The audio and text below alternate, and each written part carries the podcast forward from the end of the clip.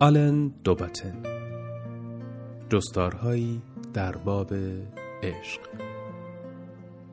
برگردان گلی امامی. تنظیم نسخه شنیداری کتابخانه.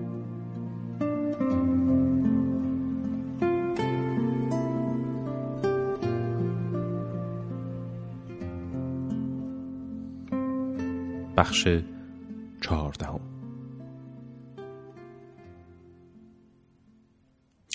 هر زمان فاجعه ای برای ما رخ می دهد فرای تمام توضیحات روزمره و معمولی جستجو می کنیم تا بفهمیم چرا باید تنها کسی باشیم که مستوجب چنین تنبیه غیرقابل تحمل و وحشتناکی شده. و هرچه این فاجعه ویران کننده تر باشد بیشتر تمایل پیدا می کنیم تا اهمیتی به آن بدهیم که در واقع دارای آن نیست. من که از شدت اندوه مات و متحیر و بیرمق شده بودم از بس از خودم پرسیدم چرا من چرا این و چرا حالا به حال خفقان افتادم. مدام گذشته را زیر ذربین مرور می کردم تا علتها، نشانه ها، دلخوری ها یا هر چیزی را که می توانست توجیهی برای زخمی که برداشته بودم بشود پیدا کنم. مجبور شدم خوشبینی روزمره زندگی را رها کنم. تلویزیون و روزنامه را کنار گذاشتم. از شرکت مرخصی گرفتم. دچار وسواس فاجعه های هزاره سوم شدم. خطر زلزله ها سیل ها و آنفولانزا های مرگبار. ناپایداری و فنای هر چیزی را حس می کردم توهمی که تمدن ها بر مبنای آن ساخته شده بودند. در خوشبختی نوعی انکار خشن واقعیت را می دیدم. به مردم نگاه می کردم و مبهوت بودم که چرا متوجه بیمفهومی زندگی نمی شوند. در دورنج تاریخ را درک می کردم. مجموعه کشدارهایی که در لفاف غم قربتی تهوع آور پیچیده شده بود. نخوت اهل علم، سیاستمداران، روزنامهنگاران و حتی کارگران پمپ بنزین ها را حس می کردم و از خود راضی بودن کارمندان بانک و باغبان ها را هم می فهمیدم. خودم را از زمره ترد شده ها به حساب می آوردم. پیرو مکتب کالیبان و دیونیسوس و تمام کسانی که به دلیل مقابله با چهره کریه حقیقت مورد توهین قرار گرفته بودند شدم. خلاصه برای مدت کوتاهی به کلی عقلم را از دست دادم. اما مگر چاره دیگری هم داشتم؟ رفتن کلوه اعتمادم را نسبت به همه چیز سست کرده بود. احساس می کردم قدرت ارادم را نسبت به سرنوشتم از دست دادم و شاهد بودم که شیطانک بدخلق و نقنقوی بر من مستولی شده. من را خندانده تشویقم کرده احساس امنیت کنم و بعد من را به صخره کوبیده و له کرده شخصیت روایتی شده بودم که گره اصلیش را دگرگون کرده بودم از ایمان گذشتم به آزادی عقیده احساس پشیمانی می کردم. بار دیگر به سرنوشت فکر کردم. بار دیگر طبیعت معنوی عشق را حس کردم. هم ورود و هم خروجش را. اولی زیبا و دومی هولناک. و این دو به یادم آوردند که من چیزی جز بازیچه کوچکی در دست قمارهای الهه عشق و افرودیت نیستم. حالا که تا حد ممکن تنبیه شده بودم تلاش کردم گناهم را پیدا کنم. من دچار چه تقصیری شده بودم؟ بیان که مطمئن باشم چه خطایی کرده ام به همه چیز اعتراف کردم. در جستجوی دلیل های گوناگون خودم را شرح شرح کردم. هر گناهی انجام داده بودم حالا به سراغم می آمد و خوابم را می رو بود. ظلم های معمولی و بیفکری هایی که خدایان فراموش نکرده بودند و حالا تصمیم گرفته بودند از بابت آن از من انتقام بگیرند. البته اساتیر باستانی مرده بودند ما باور نداریم که خدایان زندگی ما را هدایت می کنند. اما آنها را با باورهای قویتری جایگزین کرده ایم. همسان نیروهای رمزآمیز درونی که اتفاقاتی را که بر ما حادث می شوند راهنمایی می کنند. از منظر روانشناختی من محکوم شده بودم که در عشق ناکام باشم این علم رواندرمانی بود که برای نیروهای شر وجود من عناوینی انتخاب کرده بود بنابر آن زندگی اغلب به گونه مسیرش را برمیگزیند که منکر خداگاهی می شود. در جهان فرویدی یک مرد ممکن است آگاهانه بکوشد عاشق زنی بشود. اما ناخداگاه ممکن است هر کاری از دستش برمیآید انجام بدهد تا او را به آغوش مرد دیگری بیاندازد. حالا که کلوه رفته بود خانش جدیدی از داستان عشقی ما به ذهن من می رسید. داستانی که محکوم به شکست بود. انتخاب شده بود چون باید شکست می خورد. چون در فرایند شکستش الگوی کلاسیک و اقنا کننده ای از روان پریشی خانوادگی را تکرار می کرد. زمانی که پدر و مادر من از هم جدا شدند به یاد میآورم که مادرم به من خاطر نشان کرد مبادا درگیر رابطه عاطفی ناکامی بشوم چون مادر خود او هم همین بلا بر سرش آمده بود و مادر بزرگش هم همینطور آیا این یک نفرین ارسی روانشناختی نبود؟ شاید نفرین فروید بر سر من فرود آمده بود. ذات نفرین این است که فرد نفرین شده نمی‌تواند از وجودش آگاه باشد. رمز مخفی هست در درون فرد که خودش را در طول زندگی او می نویسد.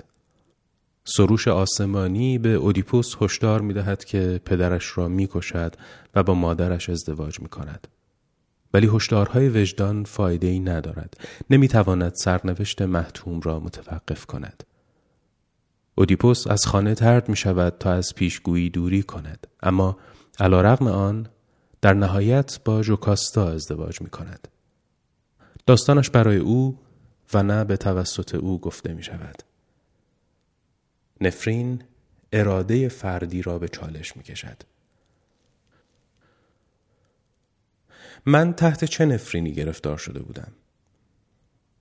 هیچ به جز آنکه قادر نبودم یک رابطه موفق شاد داشته باشم. منی که از سایسار امن عشق تبعید شده بودم مجبور بودم تا روز مرگم بر کره خاکی سرگردان باشم. بیان که بتوانم نیرویی که معشوقهایم را از من گریزان کرد از خودم دور کنم. کوشیدم نامی برای این بدبختی پیدا کنم. سرانجام شبی اشکریزان به مدخلی در فرهنگ اصطلاحات روانشناختی تحت عنوان وسواس مکرر آن را یافتم در توضیحش نوشته بود فرایندی غیرقابل کنترل که ریشه در ناخودآگاه دارد و در نتیجه فعالیت‌های آن فرد داوطلبانه خود را در موقعیت‌های ناخوشایند قرار می‌دهد و طی آن تجربه قدیمی را تکرار می کند. اما الگوی آن را به یاد نمی آورد. برعکس قویا معتقد است که موقعیت را شرایط لحظه‌ای به وجود آوردند. هیچ فلسفه ای از این تفکر که حوادثی که بر ما حادث می شوند تصادفیند دورتر نیست مگر در روان شناختی من به سادگی عاشق کلوه نشده بودم که او بعدا مرا ترک کند من عاشق کلوه شده بودم به این دلیل که او مرا ترک می کرد در اعماق ناخداگاه هم در ماهها یا سالهای دور الگویی شکل گرفته بود. طفل مادر را رانده بود یا مادر طفل را ترک کرده بود و حالا طفل که همان مرد باشد همان فیلم نامه را تکرار کرده بود با بازیگرانی متفاوت اما با همان پیرنگ. دلیل انتخاب کلوه شکل لبخند یا ذهن پرشورش نبود به این علت بود که ناخداگاه هم آن کارگردان سرسختی که زندگی من را اداره می کرد در او شخصیت مناسبی تشخیص داده بود که پس از وارد کردن ضربه کاری پیش بینی شده صحنه را ترک می کرد. برخلاف نفرین خدایان یونانی تقدیرگرایی روانشناسانه دست کم این قول را می‌داد که می توانستی از آن خلاص شوی. جایی که نفس وجود داشت نفس پرستی هم می توانست وجود داشته باشد.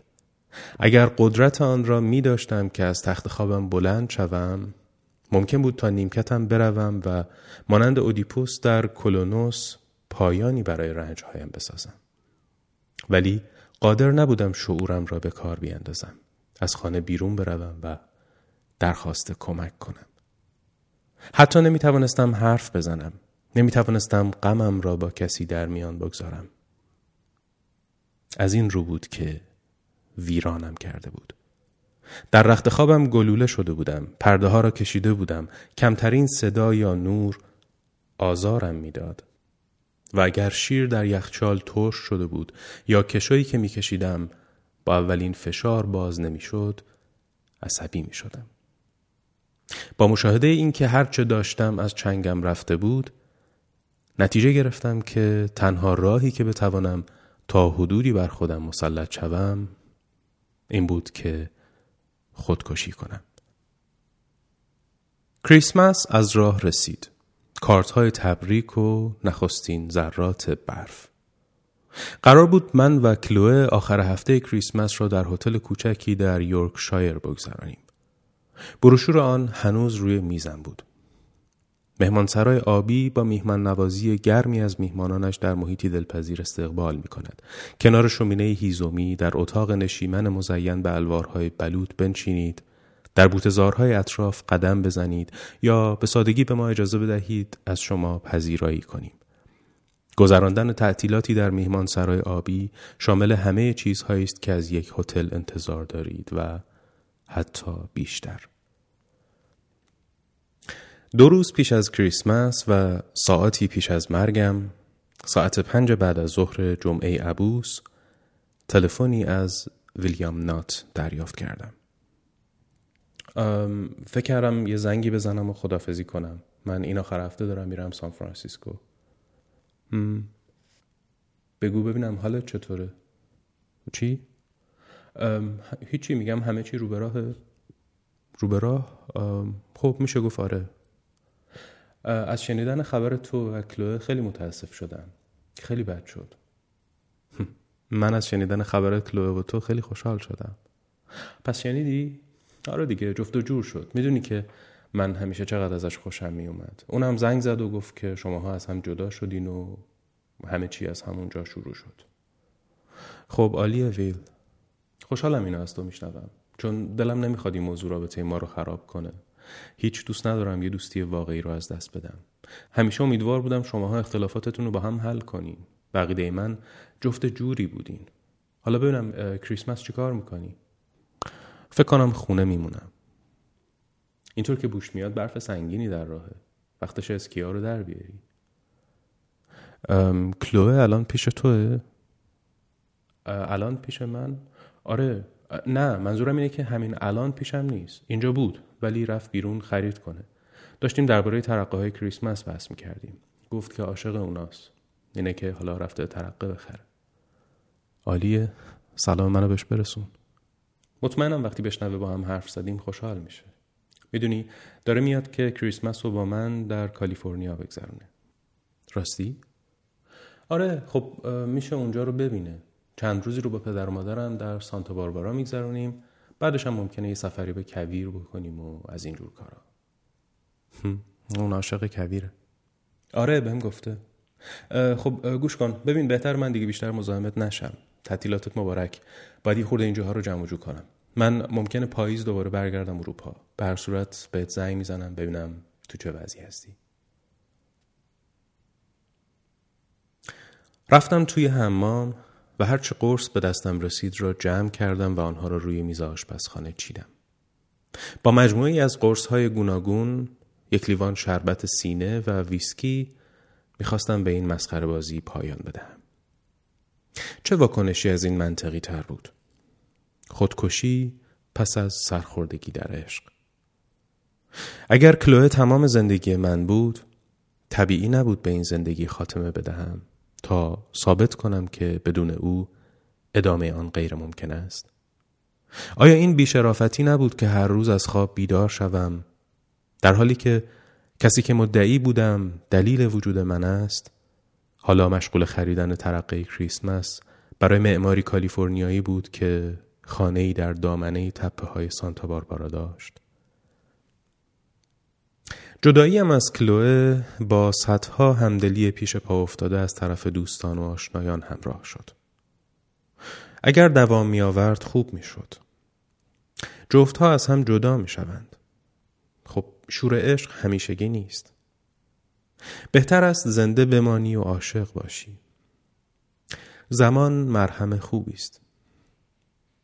حتی ویل هم به گونه حرف زد که گویی اجتناب ناپذیر بوده. مثل زمین لرزه یا باریدن برف اتفاقی که دست طبیعت برای ما تدارک دیده و اجتناب ناپذیریش را نمی شود به چالش کشید مرگ من می توانست نفی خشن روند طبیعی ماجرا باشد یادآور این که من مثل دیگران نمی توانستم فراموش کنم خواسته بودم از رانش و نرمش زمان بگریزم خواسته بودم که این رنج تا ابد تداوم یابد تا از طریق بندهارهای عصبیم با کلوه در تماس باقی بمانم. تنها با مرگم می توانستم اهمیت و اخلاق ستیزی عشقم را ثابت کنم. فقط با از بین بردن خود به جهانی که از تراژدی حوصلهاش سر رفته بود یادآوری می کردم که عشق مقوله‌ای به جدیت مرگ است. هفته بعد از ظهر بود و برف همچنان میبارید و چادری بر سر شهر کشیده بود. این کفن من خواهد بود. کسی که این را می‌خواند زنده است. آن که نوشته اما مرده. اینها افکاری بود که در حین نوشتن یادداشت به ذهنم خطور کرد. تنها به این طریق می توانستم بگویم دوستت دارم. بالغتر از آنم که توقع داشته باشم خودت را از این بابت سرزنش کنی. بهتر میدانی عقیدم نسبت به احساس گناه چیست. امیدوارم در کالیفرنیا به تو خوش بگذرد. شنیدم کوههای قشنگی دارد. می‌دانم نمی‌توانستی من را دوست بداری. خواهش می‌کنم درک کن که نمی‌توانستم بدون عشق تو به زندگی ادامه بدهم. یادداشت خودکشیم چند بار بازنویسی شد. انبوهی کاغذ یادداشت مچاله کنارم جمع شده بود. پشت میز آشپزخانه نشستم. پوشیده در ربط و شامری خاکستری. و تنها مونسم صدای لرزه یخچال بود. ناگهان دست بردم و یک لوله قرص را برداشتم و همه آنها را فرو دادم بعدا البته فهمیدم که بیست قرص جوشان ویتامین C بوده مجسم کردم بعد از یافته شدن بدن بیجان من پلیسی به در خانه کلوه می رود. حالت وحشت زده چهرهش را تصویر می کردم در حالی که ویلنات از اتاق خواب بیرون می آمد با ملافه کثیفی که به دور خودش پیچیده بود و می پرسید مشکلی پیش اومده عزیزم؟ و او پاسخ می‌داد آره خدای من آره. و بعد می‌زد زیر گریه. بدترین پشیمانی و عذاب وجدان در پی می آمد. خود را سرزنش می کرد که من را درک نکرده که به من ظلم کرده که کوته بین بوده. آیا تا کنون مردی این چنین به او وفادار بوده که جان خود را به خاطرش بگیرد ناتوانی شناخته شده ای در بیان حالتهای عاطفی انسان را به تنها جانوری تبدیل کرده که قادر است خودکشی کند یک سگ خشمگین خودکشی نمی کند. طرفی را که عصبانیش کرده گاز می گیرد. ولی یک انسان عصبانی قهر می کند، خود را در اتاقش حبس می کند و بعدا گلوله‌ای در مغز خود خالی می کند. و فقط یادداشت ساکتی از خودش باقی می گذارد. انسان موجودی نمادین و استعاری است. چون قادر نبودم خشمم را بروز بدهم، آن را با مرگ خودم نمادین می کردم. به خودم صدمه می زدم نه به کلوه. با کشتن خودم نقشی را بازی می کردم که قصدش نشان دادن کاری بود که او با من کرده بود. حالا کف بود که از دهانم جاری می شد. حبابهای نارنجی که در تماس با هوا می ترکیدند و لایه نارنجی روی میز و یقه من را می پوشند. همانطور که در سکوت این نمایش شیمیایی اسیدی را تماشا می کردم متوجه نامفهومی خودکشی شدم. دلم نمی‌خواست میان زنده ماندن و مردن انتخاب کنم. من فقط می‌خواستم به زبانی استعاری به کلوه حالی کنم که نمی‌توانم بدون او زندگی کنم. و تنز قضیه در این بود که مرگ عملی واقعی تر از آن بود که به من این فرصت را بدهد تا این استعاره را بخوانم. با بیجان شدن توسط مرگ از تماشای زنده هایی که به مرگ می نگریستند محروم می شدم. اجرای چنین نمایشی چه لطفی داشت اگر حضور نداشتم تا شاهد دیگرانی باشم که شاهد آن بودند. در تصور کردن مرگم خودم را جای تماشاگرانی مجسم کردم که پایان من را می دیدند. چیزی که در واقعیت نمی توانست رخ بدهد.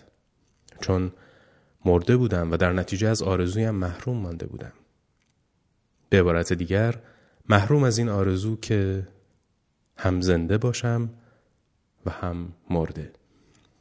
مرده باشم تا بتوانم به جهان به طور کلی و به کلوه به طور اخص نشان بدهم که چه اندازه خشمگین بودم و زنده باشم تا بتوانم تأثیر کاری را که انجام داده بودم در کلوه ببینم و لاجرم خشمم فروکش کند. کسانی که به نوعی خودکشی می کنند احتمالاً به بخش دوم معادله فکر نمی کنند. آنها به مرگ به عنوان تداوم زندگی نگاه می کنند. تلو تلو خوران تا ظرفشویی رفتم و معدم تمام سم جوشان را بالا آورد. لذت خودکشی در تماشای واکنش دیگران نسبت به آن بود. نه عمل وحشتناک کشتن موجودی زنده تماشای کلوه که بر مزارم گریه می کرد و ویل که نگاهش را از او بر می گرفت و هر دو مشتی خاک بر تابوت چوب گردوی من می پاشیدند. اگر خودم را می کشتم به این معنی بود که فراموش می کردم که خود را از لذت تماشای عمل نمایشی نابود کردن خودم محروم کرده بودم. اگر رنج روحی فایده ای داشته باشد شاید خاصیت آن این باشد که به برخی رنج کشیده ها این قابلیت را بدهد که فلاکتشان شاهدی است بر این ادعا که آنها موجودات خاصی بودند در غیر این صورت چرا باید برگزیده می شدند تا رنجی چون این سهمگین را تحمل کنند جز اینکه ثابت کنند آنها متفاوت تر و لاجرم به احتمالی بهتر از کسانی هستند که متحمل رنج نمی شوند. تحمل ماندن در آپارتمانم را در دوران کریسمس نداشتم. این بود که به اتاقی در هتل کوچکی در خیابان بیز واتر نقل مکان کردم. چمدان کوچکی با خودم بردم، چند کتاب و چند تکه لباس. ولی نه خواندم و نه لباسی عوض کردم. تمام روز را در حوله مانتویی سفیدی یله روی تخت به تعویز کانال های تلویزیون و خواندن منوی غذای هتل و گوش دادن به صداهای گوناگون خیابان گذراندم. ابتدا تشخیص ناله ها جدا از صدای ترافیک پایین دشوار بود. در اتومبیل هایی که با ناله بسته می شدند، کامیون هایی که دنده را با صدای گوش خراش تعویز می کردند و کارگری که پیاده رو را با مته برقی سوراخ می کرد. با وجود این ورای همه اینها شروع کردم به تشخیص صدایی کاملا متفاوت که از دیوار نازک هتل جایی نزدیک سرم که در آن لحظه به مجله تایم چروکیدهی به بالای تختم فشرده بود به گوش می رسید. دیگر خیلی شاخص بود. هر چقدر می‌خواستم ندیده بگیرمش و خدا می‌داند که چقدر گوشیدم امکان نداشت. صدای اتاق دیگر چیزی نبود مگر مراسم جفتگیری دو نمونه انسانی وقتی مردی میشنود کسانی در حین چنین کاری هستند می شود توقع داشت افکار خاصی به ذهنش خطور کند اگر جوان و با استعداد باشد ممکن است با میل فرایندی را در نظر بگیرد که خود را جایگزین مرد کذایی تجسم کند و با ذهن شاعرانش زن آرمانی خوشبختی را بازسازی کند. بیاتریس، جولیت، شارلوت، تس که توسط او به اوج لذت می رسند. یا اگر احساس اهانت کند رویش را بر می گرداند و به انگلستان فکر می کند و صدای تلویزیونش را بلندتر می کند. اما واکنش من واقعا جالب بود. انفعال مطلق. یا بهتر بگویم در واقع واکنشی نشان ندادم جز قبول ماجرا. از وقتی کلوه ترکم کرده بود کاری جز قبول مسائل انجام نداده بودم. به مردی تبدیل شده بودم که به تمام معنا دیگر هیچ چیز شگفت زدهش نمی کرد. شگفت زدگی به قول روانکاوان واکنشی است نسبت به حوادث غیرمنتظره. اما من دیگر در انتظار هر چیزی بودم و در نتیجه هیچ چیز نمی توانست غیر منتظره باشد. در ذهنم چه می گذشت؟ هیچ مگر ترانه ای که زمانی در اتومبیل کلو از رادیو شنیده بودم. عشق من عاشقم. مرا بشنو که صدایت می کنم شرمی ندارم. عشق من عاشقم. هرگز مرو همواره چنین خواهد بود. سرمست اندوه خودم بودم. به منتها علیه مرز تحمل رسیده بودم. لحظه ای که رنج بردن به عقده عیسی مسیح تبدیل می شود سر و صدای اتاق همسایه و ترانه از روزهای خوش به دانه های درشت اشکی تبدیل شد که با تجسم زندگی فلاکت بارم از چشمهایم جاری شد. ولی برای نخستین بار اشکهای سوزان ناشی از خشم نبود بلکه طعم تلخ و شیرین آبی با تحمزه قانع شدن به اینکه نه من بلکه مردمی که سبب رنج من شده بودند کوردل بودند. به اوج قله‌ای رسیده بودم که تحمل رنج انسان را ورای دره لذت می‌برد. لذت شهید شدن لذت عقده عیسی مسیح. کلوه و ویل را در حال سفر در کالیفرنیا مجسم کردم. به سر و صداهای اتاق همسایه گوش دادم. و از می اندوه مست شدم در حال اندیشیدن به سرنوشت پسر خداوند از خودم پرسیدم اگر همه ما را درک می کردم چقدر عالی می شد. آیا باید همچنان به سرزنش خودم ادامه بدهم چون کلوه من را درک نکرده بود؟ ترد عشق من بیشتر نشانه کوربینی او بود تا بیلیاقتی من. دیگر من آن آدم رزل و او آن هوری بهشتی نبود. او من را به خاطر یک کالیفرنیایی درجه سه طرفدار لوکوربوزیه ترک کرده بود. فقط به این خاطر که سطحی تر از آن بود که درک کند. شروع کردم به مرور دوباره شخصیتش و این بار بیشتر بر جنبه های ناخوشایندش تمرکز می کردم. در نهایت او بسیار خودخواه بود. جذابیتش تنها لایه سطحی بود و پوششی بر طبیعت غیر جذابش. اگر افراد را وسوسه می کرد که فکر کنند پرستیدنی است بیشتر به صحبتهای سرگرم کننده و لبخند مهربانش بستگی داشت تا پی محکمی برای عشق.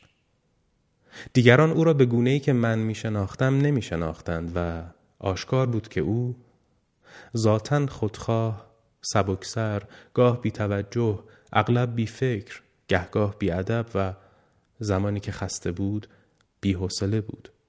وقتی می‌خواست حرف خودش را به کرسی بنشاند کل شق بود و در تصمیمش برای ترد من هم بی ملاحظگی کرده بود و هم بیشعوری. حالا که در تحمل رنج به شدت خردمند شده بودم می توانستم او را ببخشم برایش دل بسوزانم و به سبب فقدان داوری صحیحش حمایتش کنم و این قضیه آسایشی بیش از اندازه به من داد می توانستم در اتاق سبز و بنفش هتل دراز بکشم و غرق بزرگواری و صفات بارز خودم بشوم. برای کلوه دلسوزی کردم که نتوانسته بود مفهوم لبخند حکیمانه و اندوهگین دانای کلی را که همیشه بر تصمیم های مردان و زنان مراقبت می کند بفهمد. چرا عقده من آن ترفند لجوج روانی که هر شکست و تحقیری را به متضادش تبدیل می کرد به نام مسیح نامگذاری شده بود؟ می توانستم تحمل رنجم را با ورتر جوان مادام وواری یا سوان همزاد کنم.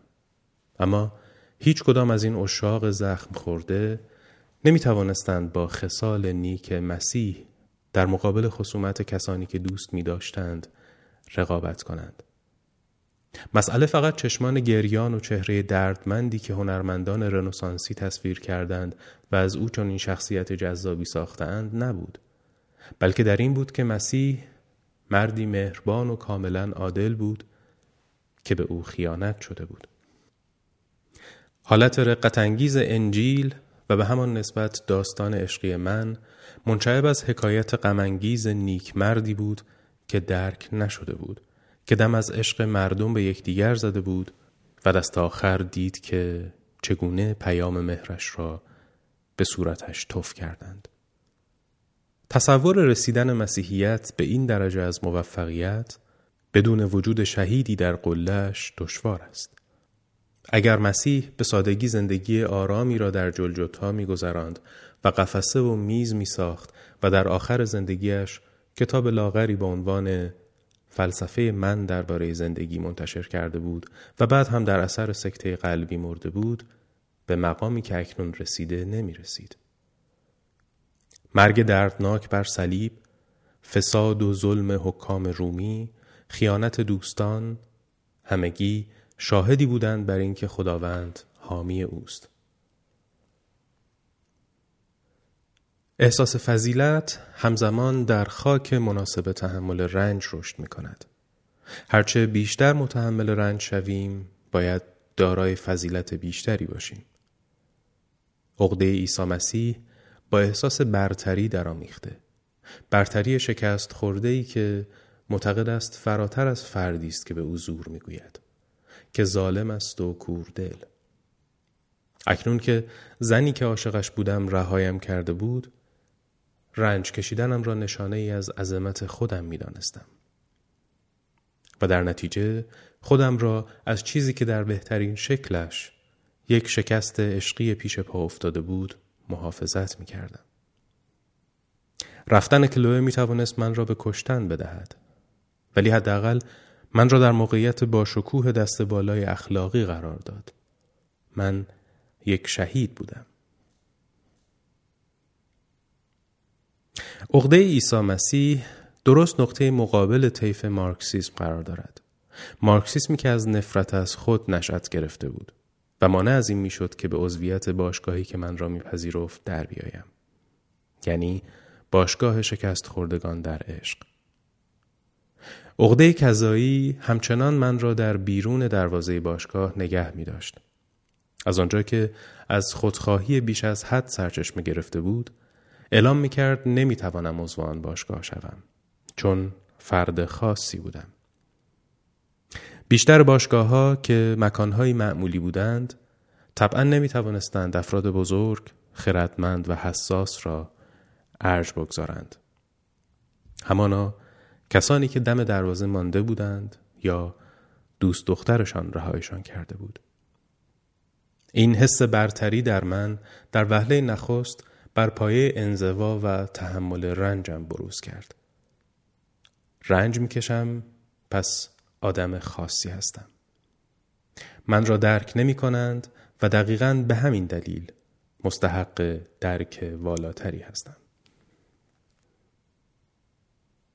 انسان باید با کیمیایی که ضعف اراده را به فضیلت تبدیل می کند همدلی کند. مشروط بر اینکه از نفرت از خود پرهیز کند. و رویکرد رنج من در جهت عقده عیسی مسیح قطعا حاکی از سلامت ذهن بود. نشان می‌داد که میان تعادل ظریف و درونی نفرت از خود و عشق به خود اکنون عشق به خود پیروز شده است. واکنش نخست من نسبت به ترد شدن از طرف کلوه نفرت از خود بود که همچنان عاشق او بودم. در حالی که از خودم به علت عدم موفقیت رابطه متنفر بودم. اما عقده عیسی مسیح من این معادله را معکوس کرده بود. حالا ترد شدن را ملاکی برای نفرت از کلوه یا ترحم نسبت به او ترجمه می کردم. عقده عیسی مسیح چیزی فراتر از یک حربه دفاعی نبود. من نمی‌خواستم کلوه من را ترک کند. او را بیش از هر زنی که می شناختم دوست داشتم. اما حالا که او به کالیفرنیا پرواز کرده بود، روش من برای پذیرش این فقدان غیرقابل تحمل این بود که در درجه نخست او را به شکل موجودی با ارزش بازسازی کنم. واضح است که دروغی بیش نبود ولی زمانی که ترد شده و مفلوکیم و شب عید را تنها در اتاق هتلی میگذرانیم و به صداهای ایشونوش دیگران از اتاق دیگر گوش می دهیم صداقت چیزی فرای تحمل جسمانی ماست.